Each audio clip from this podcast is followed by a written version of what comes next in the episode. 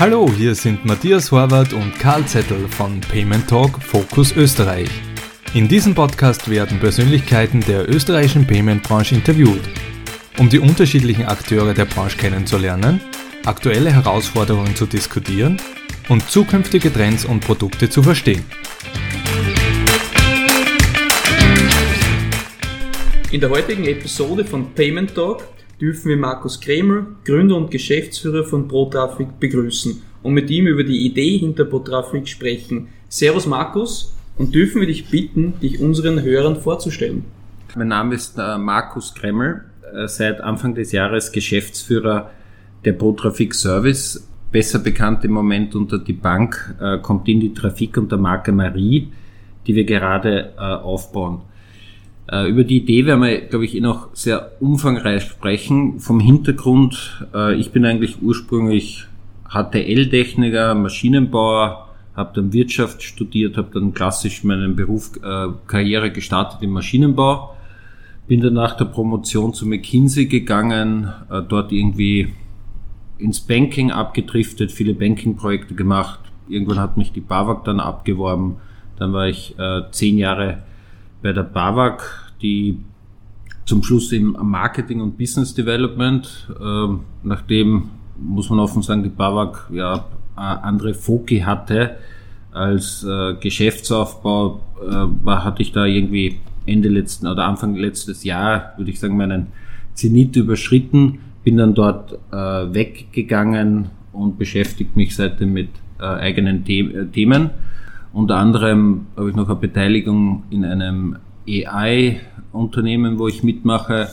Ich habe noch äh, etwas in Solar, aber mein Hauptthema, über das wir auch heute sprechen, ist gerade, dass wir Bankdienstleistungen in Trafiken aufbauen, mal für Österreich unter der Marke äh, Marie. Das heißt, äh, ihr habt ja vor kurzem erst das Announcement gehabt bezüglich ProTrafik. Kannst du jetzt uns ein bisschen mehr über, über die Idee erzählen, wie ihr dazu gekommen seid, wer dahinter steckt?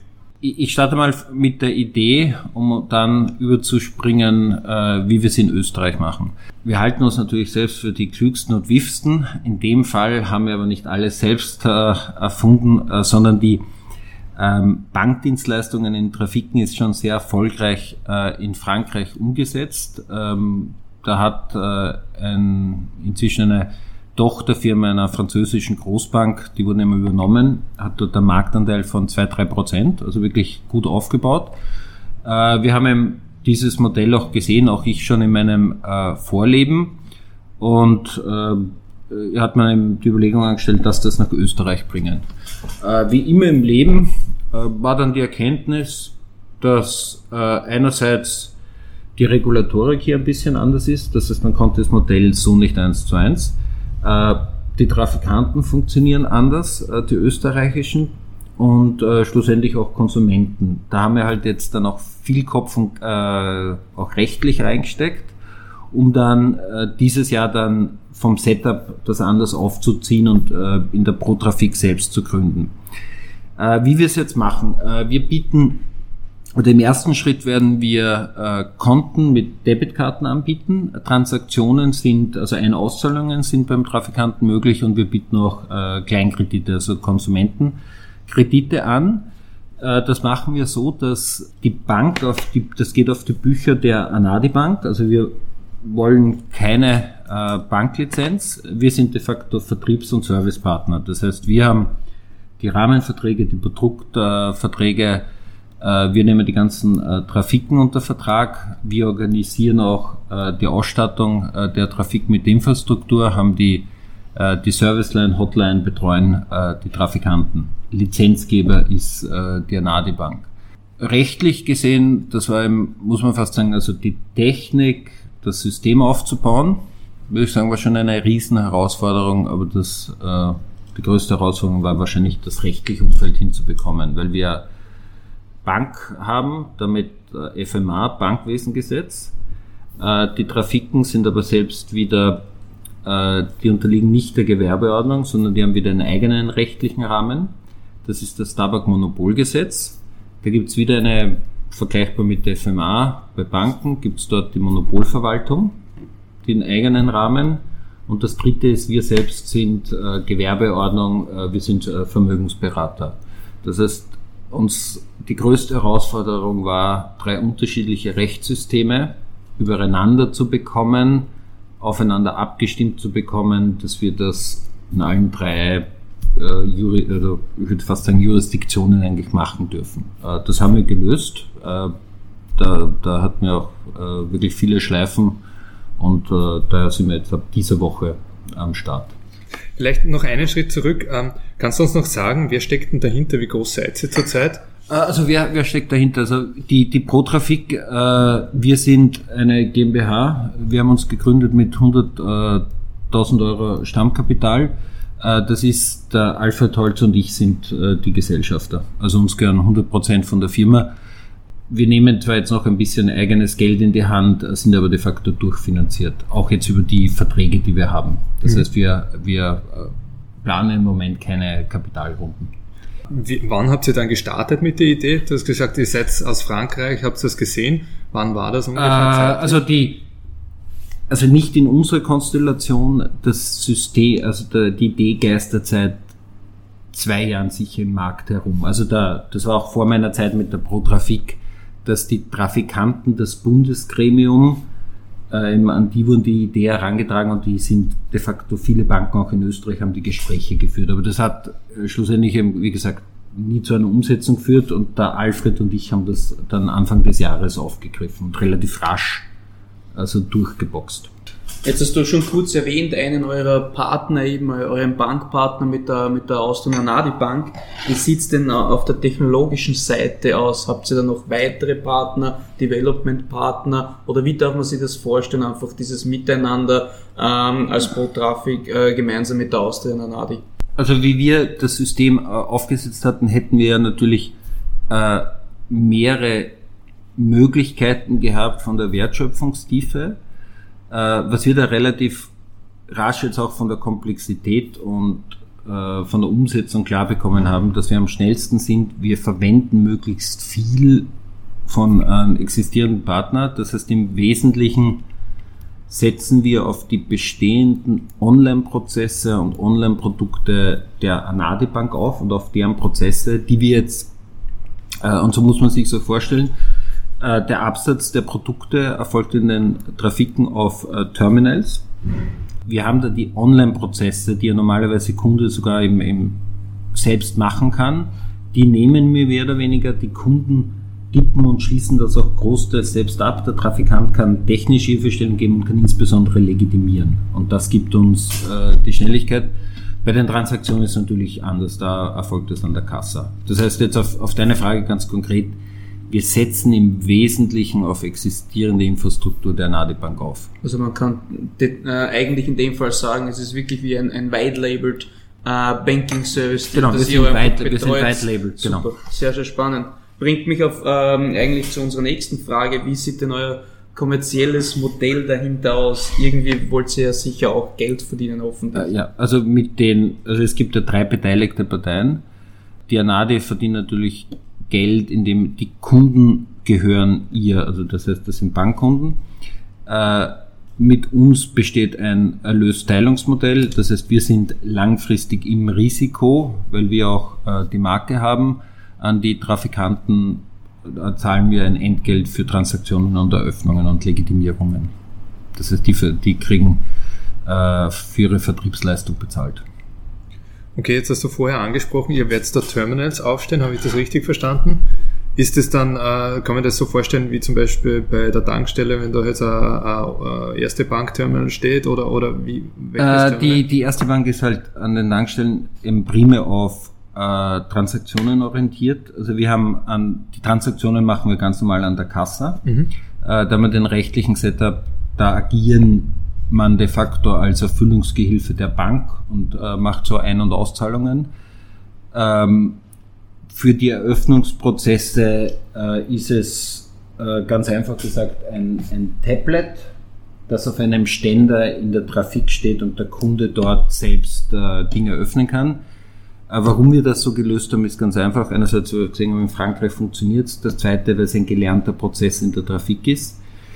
Äh, da gibt es einige Produkte, Handys, aber auch für äh, Wettanbieter, wo man, wo Kunden selbst am Terminal äh, solche Prozesse machen. Und wir sind da halt ein weiterer, äh, wo wir auf das System aufsetzen. Und das heißt, und der Vorteil wäre, ein KYC-Prozess kann genau. dann gleich der Trafikant durchmachen. Richtig, richtig. Und da, wir können sofort abschließen und fertig machen. Alles klar, das heißt, das ist da alles mit drinnen. Äh, andere Frage zum Klientel. Ähm, welches Klientel wollt ihr da ansprechen? Also die von den Kundengruppen ist natürlich die Hauptkunden, also vielleicht einen Schritt zurück. Äh, die Herausforderung, glaube ich, in, in, in Banken, die man ja zunehmend hat, ist, dass äh, Banken ja die äh, Infrastruktur, die physische runterfahren aufgrund dieser steigenden Digitalisierung. Das geht teilweise schneller, wie Kunden nachziehen. Jetzt haben wir ganz praktisch, es gibt eine Million Österreicher, die täglich in einen Trafik gehen. Es rauchen circa zwei Millionen. Also unsere Hauptkerngruppe sind einmal Leute, die ohne dies in eine Trafik fast täglich kommen. Und da gibt es jetzt unterschiedliche Subgruppen. Eine Gruppe, die wir ähm, sehr spannend finden, die wir als Stammkunden bezeichnen würden. Das sind äh, die typischen Trafikkunden sind so um die 45 äh, Jahre, äh, sind vom Einkommen leicht unterm Durchschnitt auch von der Bildung. Äh, großteils sehr einfaches Finanzleben, eigentlich nur Transaktionen und Bargeld. Und da ist jetzt die äh, Grundidee, ist, dass man einfach sagt, sehr einfaches Finanzleben, der kommt sowieso in die Bank und kann dann, äh, wenn er sein Konto bei uns hat, da gleich alles miterledigen, äh, was er möchte. Das ist die erste Gruppe für die Konten. Einfach ein Stammtrafikkunde, der das mitmacht. Wir sind auch, muss man sagen, damit niedrigschwelliger. Gewisse Kundengruppen gehen ja nicht unbedingt sehr gerne in Banken. Das heißt, da sind wir niedrigschwelliger. Das zweite ist ganz einfach auf der Kreditseite opportunistisch. Wir haben über die 500 Verkaufsstellen, die wir haben, sehr viel Sichtbarkeit. Das heißt, wir werden einfach Kreditangebote ausspielen. Das heißt, typisch jemand hat einen Finanzierungsbedarf, will sich jetzt weiß nicht, Einrichtung kaufen, geht normalerweise in der Bank, fragt nach, was kostet das, äh, macht es entweder beim Händler. In Zukunft ist einfach, wenn der zweimal, dreimal bei uns in der Woche vorbeikommt, sieht er unser Angebot macht das vielleicht bei uns. Also opportunistisch auf der Kreditseite. Und die dritte Gruppe ist äh, ländlich, teilweise eben älter. Der, die Trafiken sind teilweise in gewissen Orten äh, der letzte Nahversorger. Das heißt, da haben wir eben das Klientel, äh, ich würde die als heimatlose Bankkunden bezeichnen. Die sind immer zur gleichen Bankfiliale gegangen, vielleicht auch kürzlich in Pension gegangen, jetzt kommen sie immer in die Stadt und ähm, auf einmal gibt es jetzt im Ort wieder jemanden, der einfach diese Services anbietet. Und diese heimatlosen äh, Stammkunden sind oder äh, Bankkunden sind am Land äh, unsere Kundengruppe. Das heißt, das sind die drei Segmente, die wir angehen. Aber das heißt, ihr wollt schon Ersatz werden zu deren Hausbank, sollten Sie Wir werden, haben. genau, äh, Hausbank, aber halt, muss man ganz offen sagen, äh, für einfache Finanzdienstleistungen. Das heißt, äh, hat der mit seiner Hausbank eine Hypothek, hat der mit seiner Hausbank seine Yacht finanziert, sind wir nicht die richtigen. Okay. Äh, sind es 50 Prozent der Österreicher, die gerade ein Konto, vielleicht ein paar Einlagen haben, sind wir die richtigen. Okay, weil die Produkte sind ja darauf auch abgestimmt. Jetzt habe ich, äh, ihr habt zwischen 30, äh, 33.000 Euro der Kreditrahmen, was ja Genau, 30.000 Euro. Das heißt, ähm, das habt ihr dezidiert dann auf das Klientel oder genau, auf eure Zielgruppe ist, ist unser, unsere Zielgruppe äh, sind eben Leute, der Durchschnittsösterreicher mit einem einfachen Finanzleben, also ohne große äh, Vermögensberatung und so weiter. Strebt sie dann an, dass ihr die Kunden von der Hausbank zu euch bekommt? Und wenn ja, wie, wie, wie äh, schauen da die Marketingaktivitäten dann aus? Na, wir werden natürlich, äh, sobald wir in Österreich flächendeckend präsent sein, äh, die Marke äh, nochmal eben auch eine Kampagne machen. Produktmäßig muss man sagen, ist unsere erste Zielkunde Kunde der Point of Sale und auch Aktivitäten am Point of Sale, weil wir de facto die Millionenfrequenz am Tag haben. Das heißt, wir sind, werden dort sehr promotional mit Angeboten am Point of Sale sein. Bezüglich äh, noch einmal Trafikanten, ähm, jetzt geht man aus, dass in der Bank hat man einen Filialmitarbeiter, der dann immer mit Sakko und Krawatte dasteht, vielleicht jetzt nicht mehr so.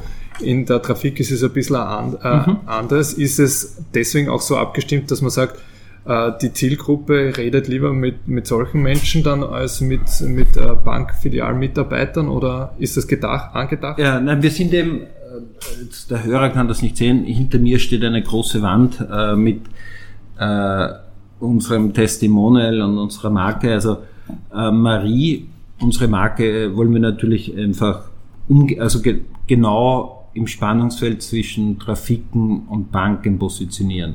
Wir geben, haben genug Seriosität, dass alle wissen, unsere Services funktionieren, äh, das Geld ist bei uns sicher oder bei der Anadi Bank. Äh, auf der anderen Seite ist eben genau unser Anspruch, dass wir äh, wir sind die Bank mit Gesicht in ihrer Trafik, also wir bringen das zurück, Bankservices aus der klassischen Bankfiliale zu Menschen ins Kretzel und wollen auch viel umgänglicher, einfacher und eben niedrigschwelliger sein. Ähm, in gewissen Zielgruppen, und die bei uns auch dazugehören, ist eben, ich äh, gehe in die Bank, äh, ziehe mich ordentlich an und so weiter, äh, ist genau eigentlich nicht unser Segment. Also wir wollen bewusst in diesem Spannungsfeld äh, in einer Trafik im typischen Umgang mit Menschen sein. Mhm. Und äh, wie schaut es jetzt mit dem Rollout aus? Äh, ihr habt jetzt das Announcement gehabt. Ähm, wie, wie, wie sind die nächsten Schritte? Also wir haben leider noch immer nur einen Shop in Wien in Betrieb. Äh, das ist im zweiten Bezirk in der Bruno Marek Allee. Äh, die nächsten zwei Wochen werden wir äh, weitere 14, dann in Summe 15 Pilottrafiken in Betrieb nehmen, wo wir jetzt über den Sommer, also Juli, August, Anfang September das Konzept jetzt feintunen. Wir haben jetzt auch nur einmal die Konten live. Die Einauszahlungen ziehen jetzt die nächsten äh, zwei Wochen nach. Im August äh, ziehen wir dann auch die Kredite nach.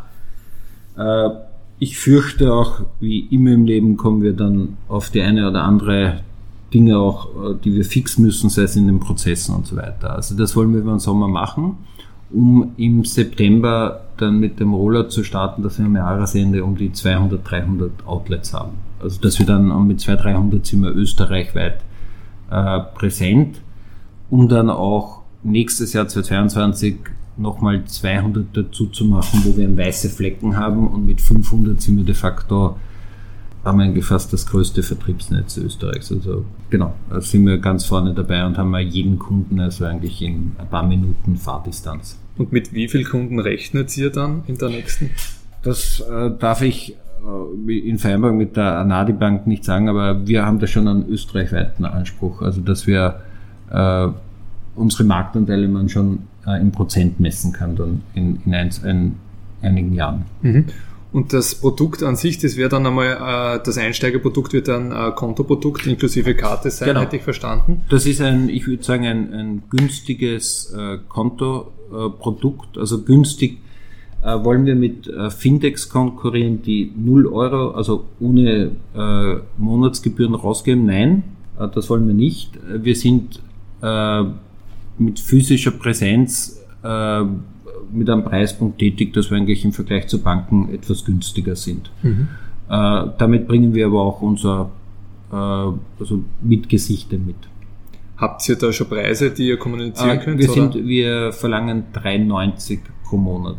Äh, damit sind wir äh, etwas, also wie gesagt, günstiger als der eine oder andere Mitbewerber. Das heißt aber, da ist die Karte inklusive. Da ist die Karte, Karte und Konto inklusive. Das bringt mich zu einem Thema, wir haben es vorher schon kurz einmal angesprochen, beziehungsweise du, ähm, dass man natürlich die ein oder andere Herausforderung als Fintech in Österreich hat, vor allem auch wenn man sich in so einen Nischenmarkt äh, begibt jetzt äh, gemeinsam mit der Trafik äh, und dann auch das Thema hat, dass man einen Bankpartner benötigt. Wie sieht's da aus? Also welche Erfahrungen hast, habt ihr gemacht? Äh, was sind wirklich diese größten Herausforderungen, äh, die man da einfach hat? Äh, auch jetzt einmal gedacht, dass man, wie du schon erwähnt hast, nicht nur die FMA hat, sondern genau in diesem Markt noch spezielle andere Herausforderungen und Anforderungen. Äh, wenn ich jetzt übers rechtliche Setup würde ich nachher noch äh, was erzählen, aber vielleicht Herausforderung. Wir sind jetzt ja klassische, würde ich fast sagen, ein, Startup-Gründung, aber halt durch Leute, die schon ein paar Firmen oder Erfahrungen haben. Äh, was für so kleine Unternehmen und wo wir äh, kämpfen, ist insbesondere, und da erwische ich mich auch immer wieder, äh, den Fokus auf die wirklich wichtigen Dinge zu legen. Du bist eben gewohnt, ich komme auch aus einem größeren Unternehmen, dass man sehr stark in Optimierung und es gibt sehr viele Leute, die sich um Details kümmern. Äh, wenn du das in einem kleinen Unternehmen magst, äh, bleibst du einfach hängen. Und da kämpfe ich auch immer wieder mit dem Alfred, dass wir uns selbst erwischen, dass wir manchmal auf gewisse Dinge zu viel Fokus haben. Und das zweite ist, man muss sehr rasch auch, äh, Gründer haben ja auch, man diskutiert sehr viel und so weiter. Und da habe ich, ist für mich auch ganz operativ die zweite Herausforderung, die ich da gesehen habe. Äh, ich glaube, man muss relativ rasch auch arbeitsteilig arbeiten. Dass man sagt, man vertraut sich so, äh, jeder läuft in seine Richtung, wenn man so wenige Ressourcen hat, wenn man dann noch alles gemeinsam macht, äh, äh, verzedert sich. Das bringt mich zum dritten, was in unserem Fall zum Glück sehr, sehr gut funktioniert, äh, du musst Leute haben, denen du vertraust, das Team muss passen, weil sonst hast du genau dieses Thema nicht, dass du dich eben nicht aufteilen kannst und, und, und laufen kannst. Also das ist eigentlich zum Schluss eigentlich fast das Wichtigste.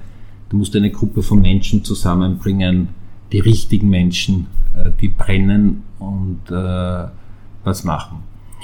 Aufs Regulatorische, wie ich gesagt habe, ist eine Riesenherausforderung. Auf der anderen Seite jetzt auch wieder in Innovationen gedacht was ich bei uns gemerkt habe, ich sage es jetzt ganz platt, Bankkonten zu machen, ähm, Debitkarten auszugeben, würde man sagen, puh, das haben schon andere in Österreich geschafft. Das jetzt in einem neuen Vertriebskanal, der eben sehr groß ist, hinzubekommen, ist etwas Neues.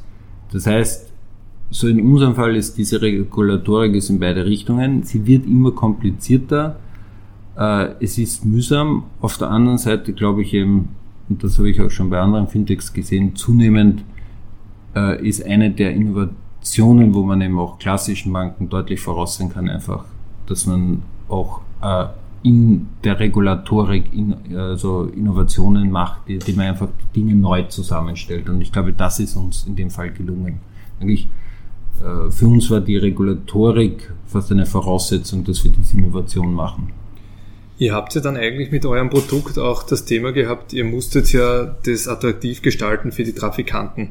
Jetzt ist der Trafikant ja kein äh, ausgebildeter Mensch im, im, im Bankenwesen.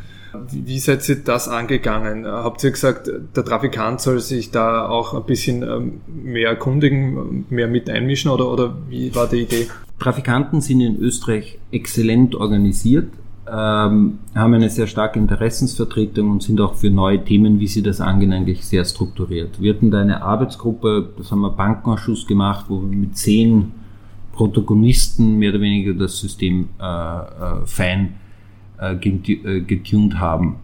Das zweite, was ich ähm, spannend fand, ist, es gibt ein paar Herausforderungen mit Trafikanten. Eines wird für uns sicher sein, äh, die kommen ursprünglich aus einem Segment, wo sie Monopol de facto gewohnt sind. Äh, ich, äh, ich bin eigentlich Verteilstelle. Da kommen Menschen zu mir, ich muss das eigentlich nur verteilen zu einem vorgegebenen Preis. Da sind sie voll in diesem Wandel begriffen, dass sie sagen, dieser Teil meines Monopolgeschäfts wird weniger, ich muss neue Geschäftssegmente angehen, wo ich was machen muss, äh, um das zu, abzusetzen. Große Herausforderung. Was jetzt für uns aber wieder Spannend in dem Zusammenhang ist, äh, ein Trafikant bekommt für eine Packung Zigaretten, sagen wir so, um die 50 äh, äh, Cent in der Größenordnung.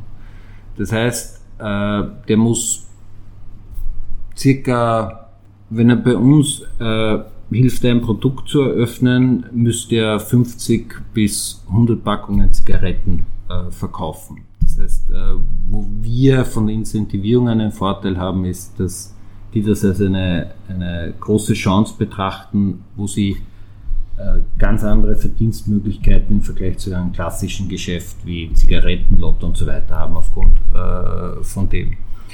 Von der Regulatorik, das würde ich übrigens, da ist die Branche durchaus dann interessant, würde ich wieder so einen Vorteil sehen Trafikanten sind ein hochreguliertes Geschäft. Das heißt, dass die Auflagen haben und sich auf Punkt und Beistrich dran halten müssen, ist für die gelernt.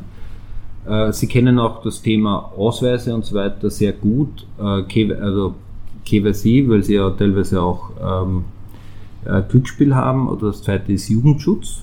Das heißt, da haben wir eigentlich fast einen Vorteil, weil die eben reguliert sind und auch dieses Thema Ausweiskontrollen und so weiter sehr lange und, lernen. Das heißt, Herausforderung, um es ganz plakativ zu sagen, die ans äh, Vertreiben zu bekommen. Das Gute ist Regulatorik, was darf ich, was darf ich nicht, haben die äh, sehr gut intus und gelernt. Aber das heißt auch, ich meine, der Mehrwert für den Trafikant ist ganz klar, er ist Vertriebspartner ja, so. und, und bekommt da was. Wie habt ihr da dann den Trade-off geschafft, dass ihr sagt, inwieweit nehmen wir den Trafikanten mit rein in Service, dass er da uns unterstützt und auch die Kunden äh, bei, bei der Abwicklung unterstützt? Beziehungsweise wie weit lässt man das dann direkt nur die Bank erledigen? Also die, alles was Produkt, wenn irgendwas schief geht und so weiter, äh, geht eins zu eins an die Bank was für die Trafikanten äh, sehr wichtig in ihrem Geschäftsmodell ist, äh, sind diese Ein- und Auszahlungen. Das heißt, weil die das insbesondere am, am, am Land sehen, dass da oft Leute einfach kaum eine Möglichkeit haben, zu Bargeld zu kommen und das sind die für sich eine große äh, Pluspunkt. Und das zweite muss man ganz offen auch sagen, wenn Leute Geld holen normalerweise, geben sie dann gleich etwas aus. Und das ist so diesen Spagat, den wir machen. Bei Service klassischer Produkte wird an die Bank verwiesen. Service im Sinne von Transaktionen ist äh, ein sehr wichtiges Thema für Trafikanten und auch sehr interessant für die. Und ihr werdet einige Gespräche schon mit Trafikanten gehabt haben. Was sind da so die Bedenken? Sind die, dass man sagt, wenn irgendwo schief geht, bin ich schuld, weil ich ja das Gesicht bin dann dem Kunden gegenüber? Oder, oder was sind da so die Punkte, die man hört? Äh, die, die Hauptherausforderung, äh, die die sehen, ist eher, äh, dass sie, weil sie gewohnt sind, sehr genau reguliert äh, zu werden, was darf ich, was darf ich nicht. Also und das ist eben ganz klar, sie dürfen nicht beraten, dass wir das wirklich ganz sauber abgegrenzt bekommen, ist Überleitung zum Terminal ist okay, äh, Aushändigung von Werbematerial, Eckpunkte, de facto aus dem vorlesen, aber nicht äh, beraten oder Empfehlungen abgeben. Und das ist für Sie eine der Hauptkriterien, was darf ich und was darf ich dann nicht. Gab es jetzt irgendwelche Hürden, äh, wo ihr gesagt habt, puha, äh, möglicherweise ist das doch kein äh, sinnvoller Business Case für Österreich? Nein, also die, da muss man auch sagen, das ist äh, jetzt vom Setup im Vergleich zu anderen Banken, die im letzten Jahr gestartet haben, äh, haben wir das, und da muss man echt auch den Hut ab, wie die Anadi das äh, bei sich intern umgesetzt haben, wie sie umgesetzt haben. Wir, wir sind von den Investitionskosten total überschaubar, kostet natürlich einiges Geld, aber ist überschaubar. Das heißt, es, es fließt viel Arbeitsleistung rein. Jetzt auf das Risiko überschaubar. Äh, wir haben auch von der Skalierung sind wir relativ rasch, dass man sagt, das macht Spaß. Äh, Buha, äh, wo haben wir gezuckt? Ähm, wenn man so ein Projekt in Angriff nimmt, gibt es ja die, die verschiedenen Phasen. Die erste Phase, man ist total optimistisch, weil man noch gar nicht weiß, was man nicht weiß. Dann wird man ein bisschen schlauer, also in der Anfangsphase, und auf einmal kommt man drauf, ups, da gibt's ja 300 äh, Punkte, die man lösen muss. Da sind wir halt irgendwie im Jänner draufgekommen mit, wie machen wir die Zahlungen, was gibt es da für Möglichkeiten, wo müssen wir uns anbinden, rechtliche Themen, die aufgetaucht sind. Da würde ich sagen, da hat mir so Jänner, Februar einen Durchhänger, wo ich mir gedacht habe, puh, äh, das wird ein ganz heißer Ritt. Äh, da würde ich dann sagen, da sind wir so im April, Mai äh, drüber gekommen und jetzt ist wieder totaler Optimismus. Ich nehme aber jetzt an, dass jetzt in der Testphase beim Rollout ich wieder so wieder 200 Punkte bekomme, weil ich mir denke, na, ups, wie kriegen wir denn das wieder alles hin? Gut. Die äh, Regulatorik haben wir zuerst schon mal angesprochen, dass du auch gemeint hast, ähm, dass das ähm, von den Systemen von der Anadi Bank dann größtenteils übernommen wird, wo, wo gleich, äh, wohin gleich ihr die Herausforderung gehabt habt, zwischen Bank, Vermögensberater und den Trafikanten dann zu mhm. vermitteln. Mhm. Die Regulatorik allgemein hat ja stark zugenommen. Wie, wie siehst du das im allgemeinen Kontext, jetzt gar nicht so auf euer Thema, sondern allgemein, wie siehst du das in den Märkten und äh, bezüglich der Innovation? Hemmt das die Innovation oder? Das ist eben, ich glaube natürlich, umso mehr Regulatorik, äh, umso weniger Freiheitsgrade hast du. Aber wie ich zuerst gesagt habe, jetzt auf unser Thema, aber ich glaube, da sind wir jetzt kein Ausnahmefall, da sind die Innovation immer stärker auch teilweise ist, wie gehe ich mit dieser Regulatorik um und bin ich den Schritt schlauer, wie ich Dinge umsetze. Und äh, da habe ich eben auch in meinem vergangenen Leben ein paar Fintechs beobachtet, oder fast alle, die, was man sagen muss, dem der Oberfläche, die sie bauen und Prozesse bauen, äh, immer fast bei sehr vielen ein Element war, wie gehe ich mit den Prozessen um, dass ich das innerhalb der Regulatorik besser machen kann wie andere. Also man kann ja viele Beispiele. N26 war ja lange genauso ein Beispiel, die sehr klug zum Beispiel spielen, wenn sie in der Bank sind und wenn sie in ihrem Service Provider Umfeld sind. Und da gibt es eben sehr viele, glaube ich, äh, wo man da sehr innovativ sein kann. Das heißt de facto, dass man auch sagen könnte, eigentlich Regulatorik, vor allem äh, im Bankenwesen und eben mit Fintechs, kann sogar fördernd sein für Innovation man muss sich einfach äh, dahingehend wirklich fokussieren, wie gehe ich mit diesen regulatorischen Bausteinen um und wie mache ich es, wie du schon gesagt hast, setze ich es schlauer um als mhm. möglicherweise eine klassische Retail-Bank und bin dann da äh, diesen einen Meter oder diese zwei Meter schon voraus genau. und bringe einfach einen Mehrwert an die Kunden. Das bringt mich eigentlich zu, zu, zu unserer nächsten Frage ähm, und die für unsere Hörer sicher sehr spannend ist ähm, und weil du jetzt eben in der Gründung drinnen bist, aber es schon gesehen hast äh, als ähm, äh, auf der Managementseite in, in anderen Unternehmen. Ähm, welchen Rat kannst du denn geben äh, den Hörern, wenn es ums Gründen geht eines Startups, möglicherweise eben aus dem fin Fintech-Bereich?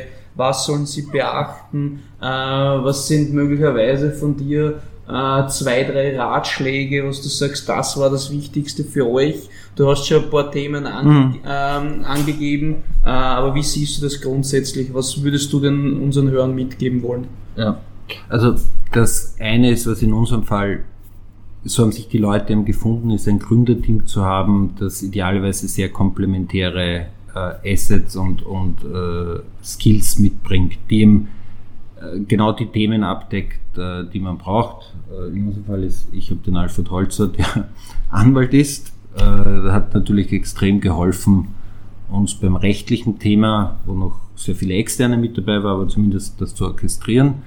Ich bin der Banker und wir haben noch also beratend paar Leute, die uns sehr stark helfen, also den Zugang zum Vertriebssystem. Also ein, ein Gründer, komplementäres Gründerteam äh, das andere, was ich schon angesprochen habe, wo wir uns eher verzettelt haben, ist diese Roadmap, was sind die wichtigen Bausteine ganz klar haben und äh, sich selbst an der Nase zu nehmen und zu sagen, ob dieses Rosarot ein bisschen äh, rosaroter ist oder nicht, ist vielleicht in gewissen Momenten nicht äh, kriegsentscheidend. Und da hilft es übrigens eher nicht, wenn man aus Großunternehmen kommt, weil da hat man also wirklich Ressourcen der Fokus auf eine MVP und was, genau, was, was, ist wichtig für meinen Launch. Genau. Und, und wie du sagst, und möglicherweise ist ist jetzt die Corporate Color für den Anfang gar nicht das gar nicht Wichtigste, sondern ja, ja. was sind meine Grundfeatures, was ist genau das, wo ich mich differenziere für den Go-to-Market.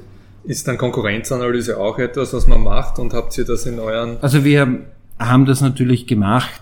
Jetzt muss ich aber sagen, also auch mit meinem Hintergrund äh, äh, war das jetzt, war Teile meiner Rolle im Gründerteam, dass wir relativ rasch wussten, äh, wie wir es machen.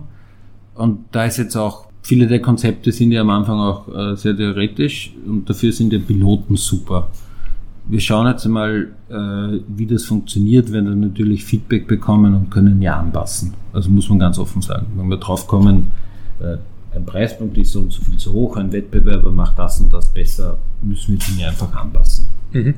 Jetzt ist es ja so, ihr setzt das in einer Nische, kann man nicht sagen, aber die Nische ist bei euch, dass, äh, dass die, die Bankfiliale ja zu Trafik wird mhm. oder umgekehrt. Ähm, Jetzt gibt es den Ansatz ja schon, dass man die, die Bankfiliale näher zum Kunden bringt, äh, von Versicherern zum Beispiel. Habt ihr das sonst noch irgendwo gesehen? Seht ihr das als Konkurrenz oder gar nicht? Etwas näher zum Kunden bringen, glaube ich, kann ja jeder machen. Banken haben ja ein grundlegendes Thema. Sie haben eigentlich äh, ergänzende Produkte. Keiner von uns, oder ich kenne wenige, vielleicht gibt es doch ein paar, stehen in der Früh auf und sagen, heute ist eigentlich ein guter Tag, ich möchte jetzt mal einen Kredit abschließen. Also das macht einfach Spaß. Also die Leute stehen mal auf und sagen, ich hätte gerne einen Fernseher oder ein Auto. Um das zu bekommen, schließe ich einen Kredit ab. Und das, glaube ich, ist eine Grundherausforderung äh, des Bankgeschäftes, dass du eigentlich nur so supplementäre Produkte hast und Leute das irgendwo mitmachen, entweder elektronisch irgendwie mitmachen oder sonst bei irgendjemandem sonst mitmachen. Und ehrlich gesagt, dass wir sind näher beim Kunden, äh, das meine ich, äh, ich glaube, eine der Herausforderungen von Banken ist eben genau das, dass wir zunehmend einfach das klassische Bankgeschäft aus, aus, aus Filialen rauslösen werden, weil, wie gesagt, es eigentlich counterintuitiv ist, dass du für etwas, was du woanders brauchst, wieder wohin gehen musst. Und das spielen wir, aber ich glaube, das äh, spielen eben, äh, sehr viele Marktteilnehmer muss man sagen, das kann man physisch spielen, so wie wir. Äh, typischerweise wird das auch in Apps gespielt. Also klar, ganz klar ist das, äh, das Uber-Beispiel, Zahlungsverkehr. Früher hast du, du separierte Prozesse, musstest anrufen, bekamst den Taxi, dann hat dich jemand geführt, hat die Logistik gemacht, schlussendlich hast du deine Brieftasche ausgepackt und gezahlt. Also drei Prozesse. Was machen die? Die schmeißen alles in einem Prozess zusammen, in eine App, die das alles abwickelt das lauter Embedded äh. Kunden werden das eben gewohnt und wir versuchen das halt äh, eigentlich in der realen Welt zu replizieren, dass wir sagen, äh, der geht in die Filiale, wenn der halt noch immer ein Kunde ist, der gerne Bargeld physisch bekommt, kriegt das bei uns. Er kann es mitnehmen, aber er muss nicht mehr in der äh, Filiale oder zu einem Bankomat separat gehen.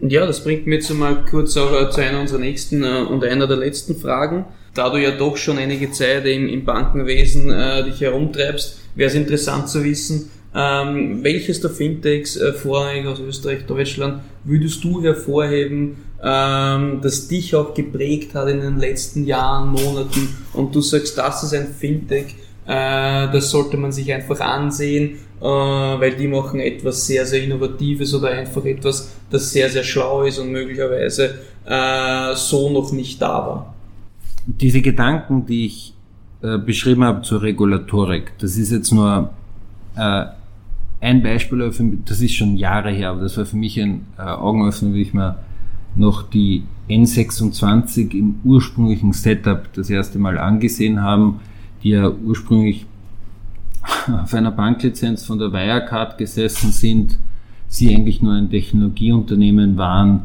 und damit bei der Kundenregistrierung, wenn sie schon dem äh, Bankwesengesetz unterstellt sind, dem Bankgeheimnis und dann nicht, ähm, war das einzigartig? Nein, aber das war für mich damals der erste Moment, wie ich mir die Kette angesehen habe, wo ich gedacht habe, schau, wenn du eben diese regulatorische Kette neu aufsetzt, äh, kann das äh, Wettbewerbsvorteile sein.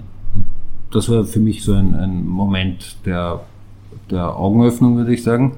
In den letzten zwölf Monaten fand ich sehr, sehr spannend, was auf der, der Trading-Seite passiert ist, mit Trade Republic und so weiter. Also wirklich beeindruckend äh, im Vergleich zur letzten Finanzkrise, wo alles abgestürzt ist und keiner mehr was hören wollte. Fraktion war dieses Mal, alle Leute sind im Homeoffice gesessen, brauchen irgendwie Ablenkung, haben zu drehen begonnen. Und, und das ist schon spannend, welche Bewertungen da jetzt teilweise aufgerufen werden, Volumina und wie die eigentlich geholfen haben, ich würde sagen, das Traden zu demokratisieren. Also sehr niedrigpreisig, äh, was eben, glaube ich, auch echt geholfen hat, weil ich einige Leute kenne, die hatten früher mich gehandelt, und sagen jetzt, ich habe jetzt nicht die 10.000 Euro, die ich da im Paket da reinstecke, aber für 700 Euro Tradingkosten habe ich de facto keine und so weiter. Also dass da ganz neue Zielgruppen begonnen haben zu investieren, äh, die vorher nicht investiert haben. Und da glaube ich, haben die, sei es eine Trade Republic, sei es ein, ein, ein äh, Robinhood, wirklich geholfen. Jetzt bist du ja eigentlich aus einer traditionellen Bank oder kommst aus einer traditionellen Bank und bist jetzt Fintech, wobei muss man ja sagen, dahinter ist ja eine Bank, was ja auch ein gestandenes Unternehmen ist. Ähm, wie siehst denn du da jetzt die Parallelen? Du kennst beide Seiten. Mhm. Äh, was sagst du, geht viel einfacher in so einem jungen, frischen Unternehmen? Und äh, wo hat die große Bank ihren Vorteil? Äh, das ist eben genau, wo wir versucht haben, die Arbeitsteilung zu machen. Äh, am Markt, am Kunden und auch am Vertriebspartner sind wir, weil wir da einfach sehr schnell und flexibel agieren können. Also allein wenn ich jetzt denke, wie wir äh, mit denen reden, äh, mit denen Verträge abschließen und so weiter.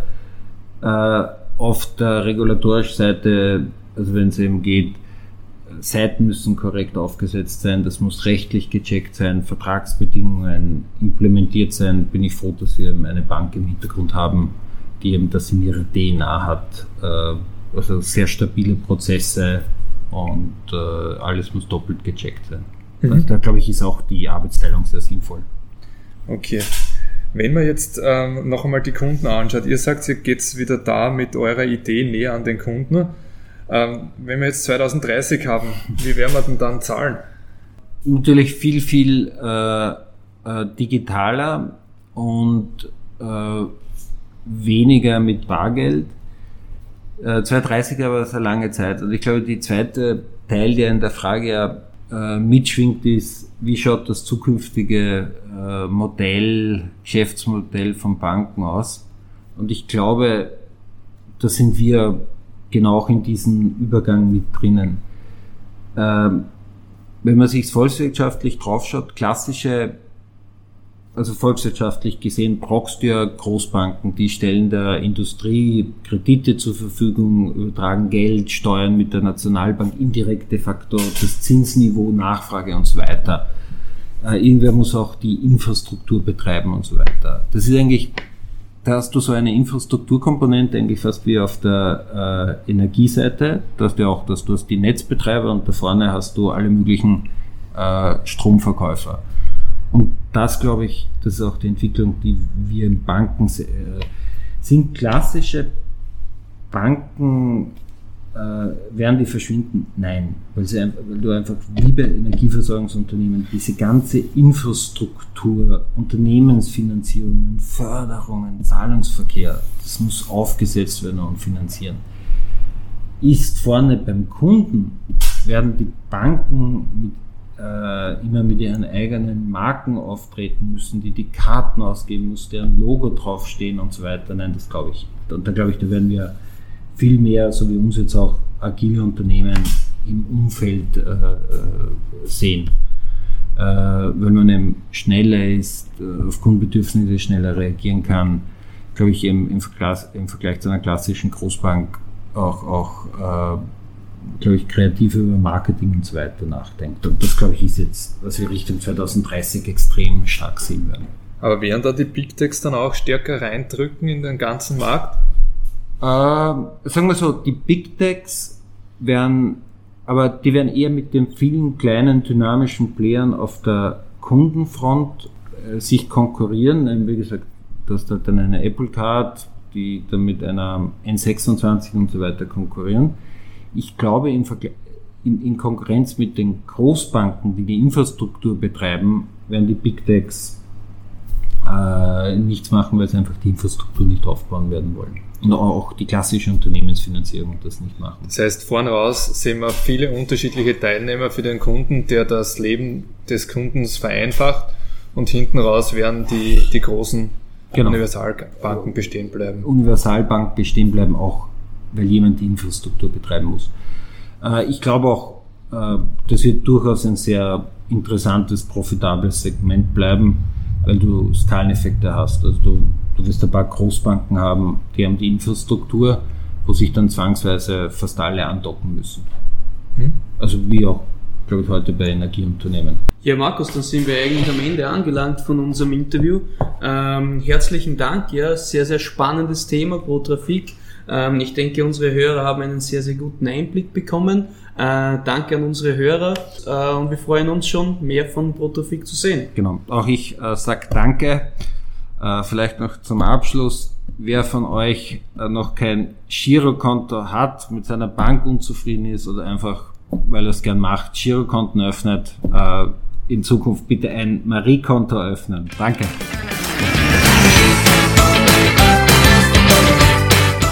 Wir freuen uns auf euer Feedback, um den Podcast ständig zu verbessern. Ihr findet uns auf Social Media und unter www.payment-talk.at.